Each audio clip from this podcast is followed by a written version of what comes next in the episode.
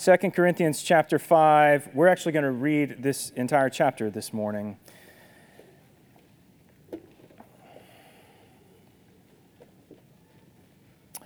For we know that if our earthly tent we live in is destroyed, we have a building from God, an eternal dwelling in the heavens, not made with hands. Indeed, we groan in this tent, desiring to put on our heavenly dwelling, since when we have taken it off, we will not be found naked. Indeed, we groan while we are in this tent, burdened as we are, because we do not want to be unclothed, but clothed, so that mortality may be swallowed up by life. Now, the one who prepared us for this very purpose is God, who gave us the Spirit as a down payment. So we are always confident, and we know that while we are at home in the body, we are away from the Lord. For we walk by faith, not by sight. In fact, we are confident and we would prefer to be away from the body and at home with the Lord. Therefore, whether we are at home or away, we make it our aim to be pleasing to Him. For we must all appear before the judgment seat of Christ, so that each may be repaid for what he has done in the body, whether good or evil. Therefore, since we know the fear of the Lord, we try to persuade people. What we are is plain to God, and I hope it is also plain to your consciences. We're not commending ourselves to you again, but giving you an opportunity to be proud of us, so that you may have a reply for those who take pride in outward appearance rather than in the heart. For if we are out of our mind, it is for God. For if we are in our right mind, it is for you. For the love of Christ compels us, since we have reached this conclusion if one died for all, then all died. And he died so for all, so that those who live should no longer live for themselves, but for the one who died for them and was raised. From now on, then, we do not know anyone from a worldly perspective, even if we have known Christ from a worldly perspective. Yet now we no longer know him in this way. Therefore, if anyone is in Christ, he is a new creation. The old has passed away, and see, the new has come. Everything is from God who has reconciled us to himself through Christ and has given us the ministry of reconciliation. That is, in Christ, God was reconciling the world to himself, not counting their trespasses against them. And he has committed the message of reconciliation to us. Therefore, we are ambassadors for Christ. Since God is making his appeal through us, we plead on Christ's behalf be reconciled to God.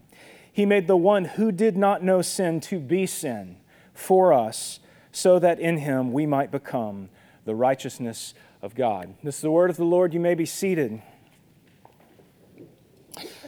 Well, if you don't know me, my name's Weston, and uh, I'm so excited that you guys are here today to be a part of this. Um, we are going to be walking through the text that we just read this morning. And a, a central question that I want to be asking as we walk through this is how would you live if you knew, like if you knew that God was real. Not I think, not I, I trust, not I hope, but I like I know in my soul, in my gut. What, what would that really change about you? If you possessed this kind of knowing? What would it change about your life goals? What would it change about your decision making? What would it change about the way that you view maybe yourself and the things that you do? In many ways, the Apostle Paul is answering that question for us today with regards to his own life. Uh, when I was uh, a kid, I grew up in Minden, and, and when I was a kid growing up in Minden, my dad worked for UPS. In fact, my dad was one of, uh, one of the first employees uh, when UPS first came to this area back in the 70s. And for years and years, he was the only UPS guy in Minden and, and also for much of Webster Parish. And so by the time that I was like a teenager and driving and, and all that kind of stuff, he had been the UPS guy in our area for 20 plus years. And so what that meant was he literally knew everybody, especially if you're a business owner, because he was, he was coming in and out of your business every single day. So he, he literally knew everybody. He could rattle off everybody's home addresses. And, and what that meant for me as a 12, 13, 14, 15, 16 year old was that there was literally nothing I could get away with, right? There, there was nowhere that I could go, there was nothing that I could do in our little town that wouldn't ultimately get back to my parents in some way, shape, or form. In fact, my dad would often come home at night and just around the dinner table would say things like, Oh, I heard you uh, went to the gas station today after school. You know, just to mess with me, right? Just to, just to let me know that I was being watched, right? That he had his spies out around town. Some of you who grew up in a small town know what I'm talking about. But here's the thing as an adult, I, I now look back and I realize that, that that actually had a significant effect on me. It, it had an effect on how I made decisions. It had an effect on what I chose to do and what I didn't choose to do.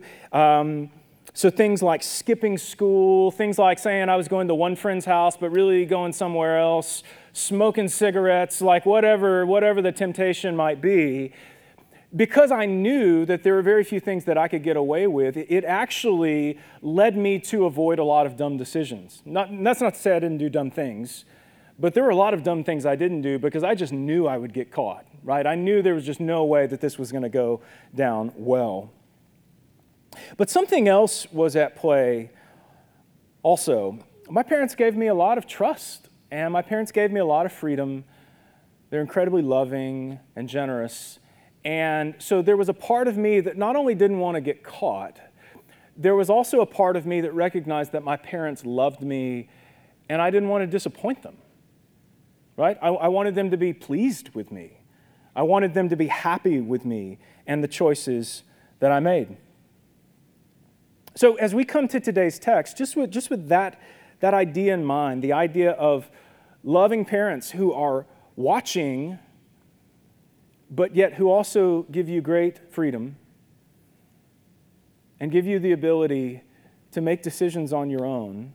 In today's text, the Apostle Paul has had like a life altering encounter with Christ. And his faith in Christ has brought them to this place where he's not saying, Hey, I, I, think this is true. He's not saying, I hope this is true.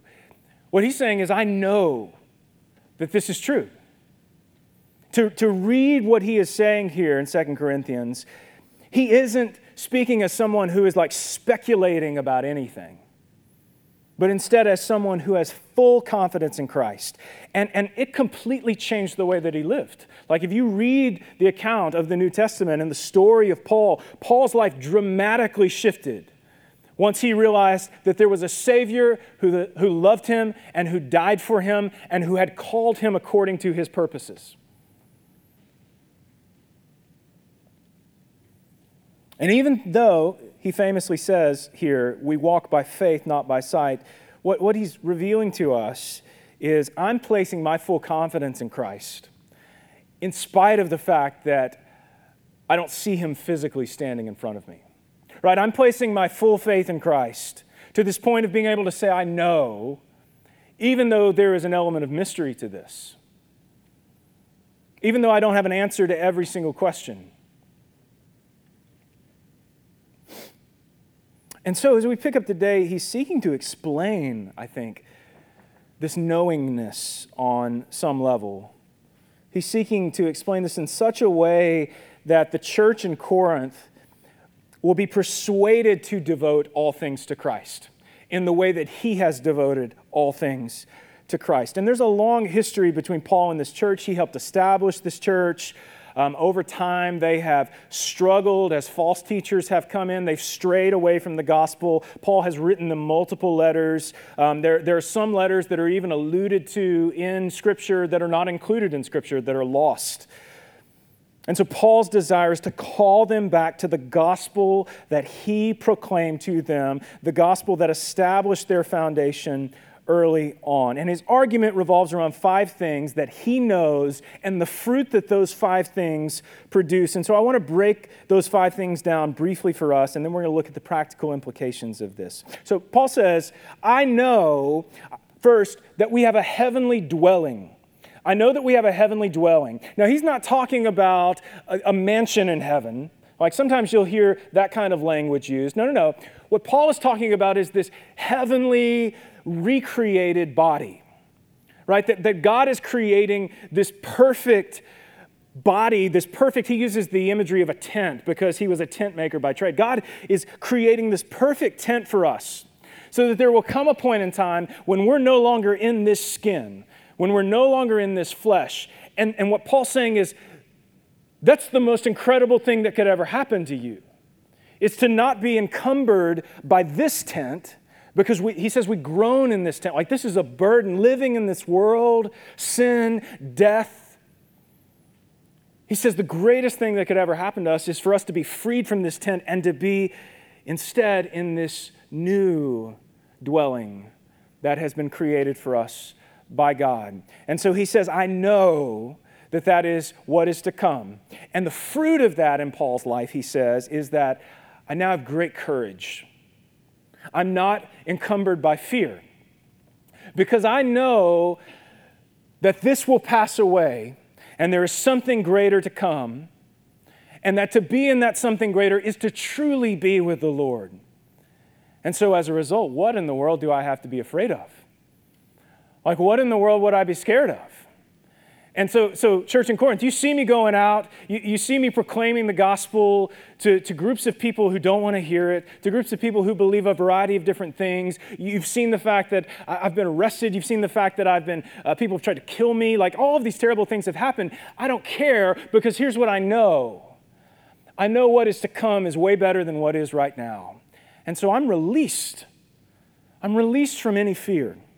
Secondly, he says, I know that we will all appear before the judgment seat of Christ. I know that we will all appear before the judgment seat of Christ. This may not be something that we talk a lot about in today's church, and yet it's a theme that we find throughout the New Testament. This idea that we will stand before Him at some point and give an account. This is what he's saying in this text. We'll give an account for the good things that we've done and the evil things that we've done. Now, the confidence for those of us who are believers, the confidence that we have comes from Romans chapter 8, which says, There is therefore now no condemnation for those who are in Christ. So, so this judgment, if you're a believer, this judgment isn't about you being condemned by Him, but, but yet your life will be laid out before Him. What the Apostle John says in 1 John is that there will be some who will be ashamed before Him not condemned before him, but ashamed before him, right? That, that there are some who, when you start to lay out what was your life and what did you do, it's not just going to be what did you believe, it's also going to believe, be what did your belief lead to in your life. Like if you actually believe these things, what did that produce within you? Paul says, I know that this will happen. And he says, so as a result, the fruit of that knowledge is this man, I desire to please God. Now, on our own, in our sin, we're incapable of pleasing Him, right? Right? Like, like Scripture says, our righteousness is like filthy rags. That there are none of us who are righteous on our own, not even one. And yet, through the gift of the gospel, and through the presence of the Holy Spirit in our lives, and through the process of sanctification that God works out within us, it is possible for us to say yes to his call. It is possible for us to say yes to his will, to be obedient to him, to follow him, to put sin to death in our lives, and to move towards what he has prepared before us. It's what we read earlier in Ephesians 2. We are his workmanship, and we have now been created in Christ Jesus. Right? Not just born of flesh, not just born in this world. We've been recreated, you could say, in Christ Jesus. And his desire is that we would do good work. And, and those are actually things he's prepared for us. What that scripture indicates is that he actually has tasks that he has prepared in advance that we might walk in those things. And so our belief in Christ changes everything. Paul says, For me, it has brought me to this place where I've gone from being an opponent of the church seeking to kill believers to this place where the greatest aim of my life is to actually try to please my Father in heaven. Next, Paul says, I know, as a result of all this, he says, I now know the fear of the Lord. I know the fear of the Lord. I know what it means to want to please Him. I, I, and, and here's what I do with this. When, when we see the word fear, some of us think terror, some of us mean think actual like physical shaking in our boots type fear. And, and listen, there are moments throughout the scriptures where people have encounters with God or they have encounters with spiritual beings, and, and that is the natural response. Like what is happening in those moments with, with people like Moses is like so supernatural and so outside of normal everyday experience that the result is fear. Like there's actual physical fear. But what Paul's saying here is not just that. He's saying, look, I know that the Lord is real.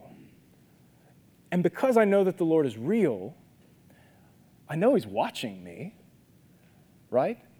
He's omniscient.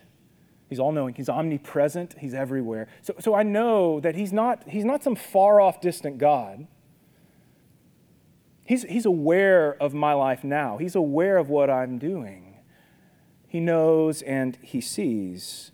And, and so as a result, I, yeah, I want to live a life that's pleasing to Him. Much like my parents, I, I knew that they would find out, and, and yet I also knew that they loved me and so I wanted them to be proud. I wanted them to be happy. I still do. And so he says, the result of this for me is I'm seeking to persuade others. I'm not just sitting back with my feet up waiting for this heavenly body I was talking about. No, no, no. Fear has been removed. I have a desire to please the Lord, and so I am now going after him. And I'm seeking to persuade others with the gospel of Jesus. Next, he says, I know that those who are in Christ are new creations. We've already hit on this a little bit. I know that those who are in Christ are new creations. He says, The old has gone, behold, the new has come. That means there has been some transformation here. There has been some change here. Something has shifted, something has taken place. And he says, Because of that, I'm not the same person I used to be. My nature has now changed. I've gone from death to life. I've gone from not having hope to now having hope. And Paul was a guy who had everything.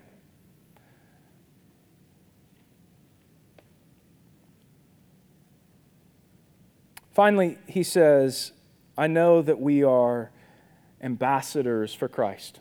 So, based on everything that we've just walked through, I know that we are ambassadors for Christ. And what God is doing, the result of that is that God is actually making his gospel appeal to the world through us.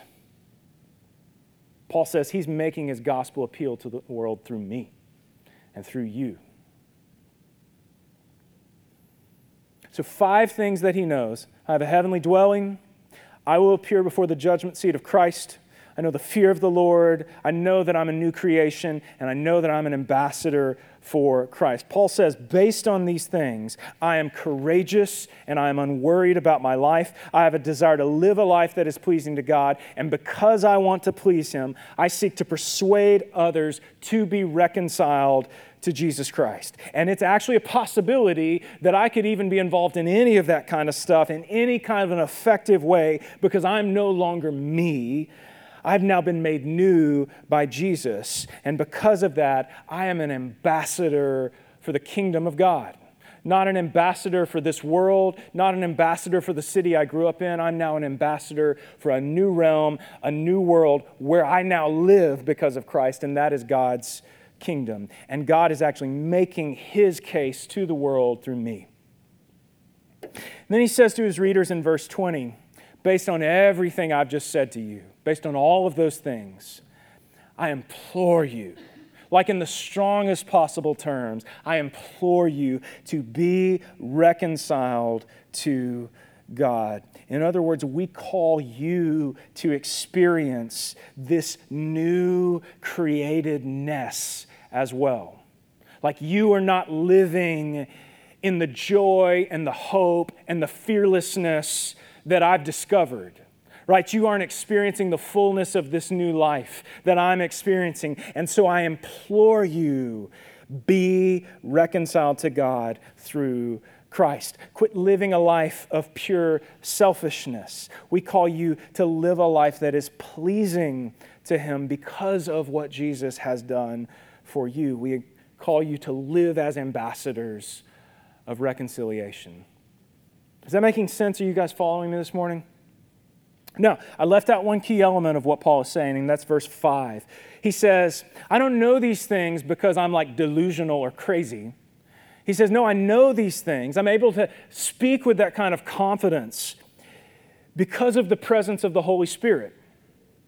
That's what he said, verse 5. He says, God has given us the Holy Spirit as a guarantee or as a seal or as a mark that these things are actually real and true. I haven't just subscribed to some new set of written beliefs, right? I haven't just joined up with a group of people. I've passed from death and death to life, and now God has given me this guarantee, which is the presence of the Holy Spirit within me. So now I'm doing things that I wouldn't do, right? I, I, like I'm taking steps that I wouldn't take. I'm saying things that I wouldn't say because I'm submitting myself to Him. And so I can come before you and go, guys, I, I'm not just speculating here. I'm saying this is a real thing because of the presence of God's Holy Spirit. So the presence of the Spirit speaks to the truth and validity of the power of Jesus' sacrifice. So now imagine with me for a moment what your life would look like. For you personally, what would your life look like if you not only embraced, but also intentionally sought to live the kind of life that Paul is describing here?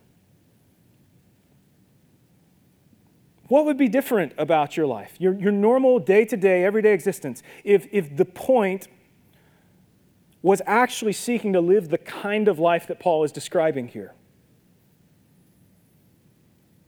What if, your, what if the purpose of your life shifted to the point where you actually thought of yourself, you self identified as an ambassador of reconciliation?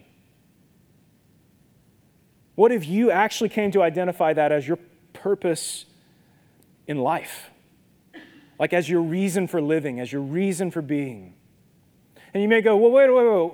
Paul was an apostle of Jesus. Like, wasn't that just something for Paul? No, no, no, no, no. The example of the New Testament, the example of Christ, the example of the Great Commission, right, is that this actually is not some special next level tier of followership, that this is actually just called being a disciple of Jesus. Like, if you look at the lives of the other apostles, they gave up everything for Jesus.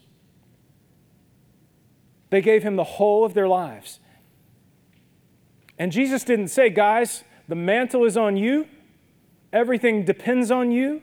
I want you to go out, I want you to be strong leaders, and then once you're gone, you're gone. No, that's not what he said.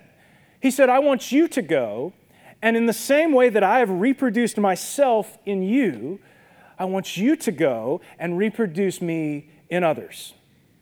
Go make disciples of all nations baptizing them in the name of the Father, the Son, and the Holy Spirit, teaching them to obey all things that I've commanded you. So, all that Paul is describing for us today is regular, run of the mill Christianity.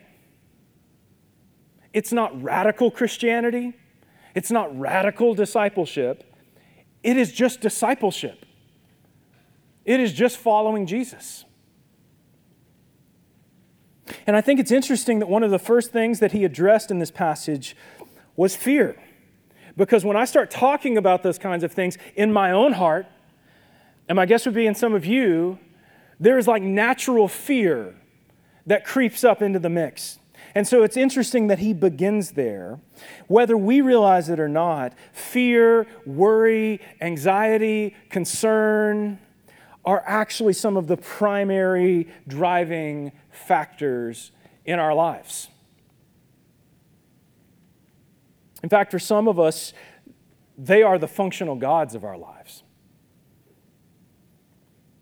Paul, however, is claiming to have had an experience that many of us probably struggle to identify with, and that is an experience where he has come to the place where he has a complete lack of concern for his own life. And many of us look at that and go, man, that's just nuts. That doesn't make any sense. We've talked before about the fact that Paul was probably incredibly frustrating to his opponents for this reason, because people would want to try to kill him, right? And he would go, Praise God, to die is gain, right? But then people would like let him live, and he would go, Awesome, because to live is Christ. So it's like you couldn't do anything to him. Like there was no way to like manipulate him or motivate him to do the thing you wanted him to do. No, no, no. He's following Jesus in death and in life. It doesn't matter.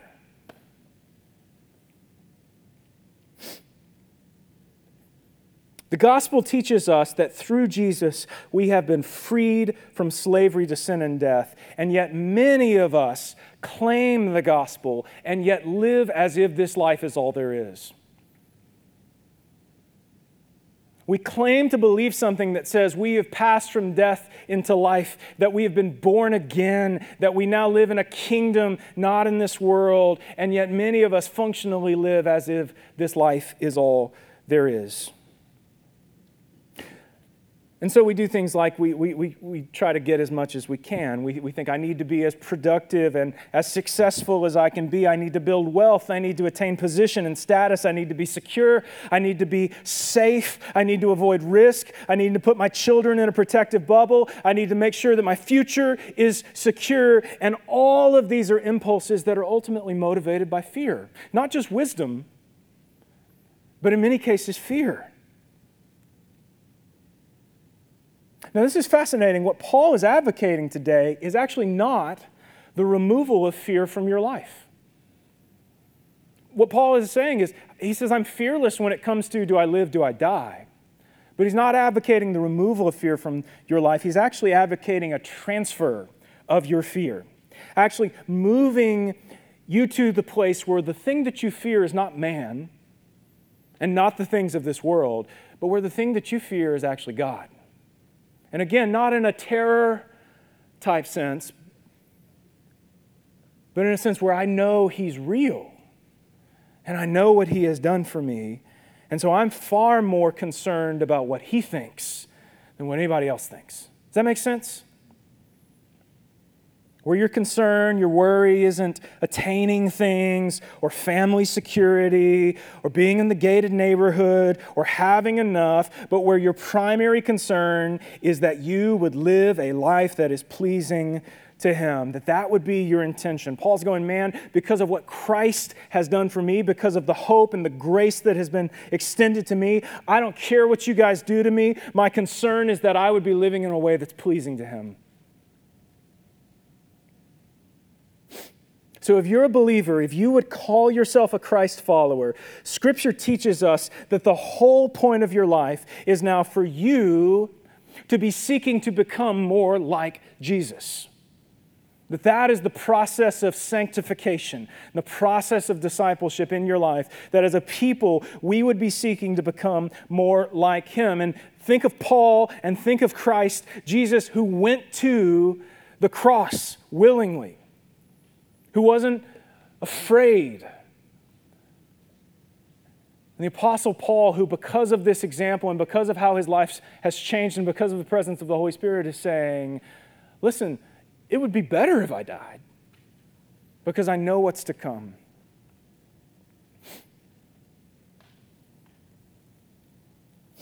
I'm convinced that if there is not a transfer of our fear, most of us will never mature in the way that He has called us to mature. And so, two things, real quick, as I close, that I think we need to consider. Romans 12 says that we have a choice. We can either be conformed to this world, or we can be transformed by the renewal of our minds. And mental renewal is a process. This isn't a, I wake up one day and I no longer deal with a worldly fear type thing, or I wake up one day and I, I no longer deal with anxiety in my life. But you have to intentionally engage the process of mental renewal. You have to actually go after it. This isn't a like let go and let God type thing. No, no, no, no. He expects you to be an active participant. There are many of us who have made a profession of faith in Jesus or have been baptized at some point, but nothing has ever really changed about your life. Except maybe now you go to church most weeks. And guys, He is calling us to so much more than that. Many of us have been failed by the church because many churches lack intentionality, like to actually pull up alongside people who have trusted Christ to help guide you and shape you and encourage you, and also because of a lack of intentionality on our own part to actually pursue Christ in our life. So here's an exercise take a week, keep a journal of the time that you spend watching TV, scrolling social media, trolling around the internet, and the actual content that you're taking in. And also keep a journal for the week of the time that you have spent engaging spiritual practices prayer, scripture reading, meditating on scripture, fasting, those kinds of things. I'm going to guess that for most of us, one of those lists is going to be way longer than the other. And I'm not telling you guys that it's, it's like sinful to watch TV or be on social media or any of that kind of stuff. This isn't a moralistic or pharisaical type thing. What I am saying, though, is you are what you eat. Like you become what you take in. It shapes you, it forms you. And if the thing that you are primarily ingesting is not the gospel, if it's not the truth of God's word, then just don't be surprised when transformation isn't happening. Right? If you really want to pursue him, if you really want to become more like him, do you think that's just going to magically happen? Like without some effort or work on your part? Like the disciples had to actually leave their jobs and their families behind to follow Christ. And there were times when it was incredibly hard. Once, once he was resurrected, he, he started to tell them things like listen, guys, some of you are going to be killed. Some of you are going to be delivered up to the courts. Like, people are going to hate you. you th- they hated me. They're like, so this isn't easy. But you can't just sit back and expect it to happen. And then wonder why there's been no forward motion, wondering why you still struggle with the same old things. So I would encourage you to just do a little bit of a tally this week. Like, like what am I actually doing? What am I actually spending my time on? What is actually shaping me and forming me? And then, secondly, whose example are you following? So, Paul is putting his experience and his life out there as a model for other people. He's explaining how he has been reconciled to God so that others will be reconciled to God. So, who are you looking to as a guide on this journey. Because that's a part of why the church exists. So that we would actually lead and guide and speak into one another's lives. Because not only are we shaped by what we take in, we are also greatly shaped by the group or culture or context that we inhabit. If you spend all of your time with uber wealthy friends, then, then what are you going to want?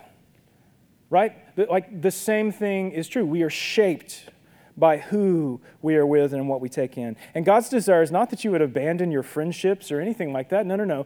Instead, His desire is that you would see yourself as an ambassador of reconciliation in those relationships, that you would recognize what He has done for you and called you to.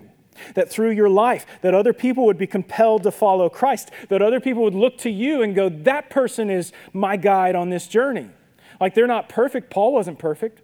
Paul was very quick to talk about his flaws and imperfections, right? But, but people were looking to him as a guide.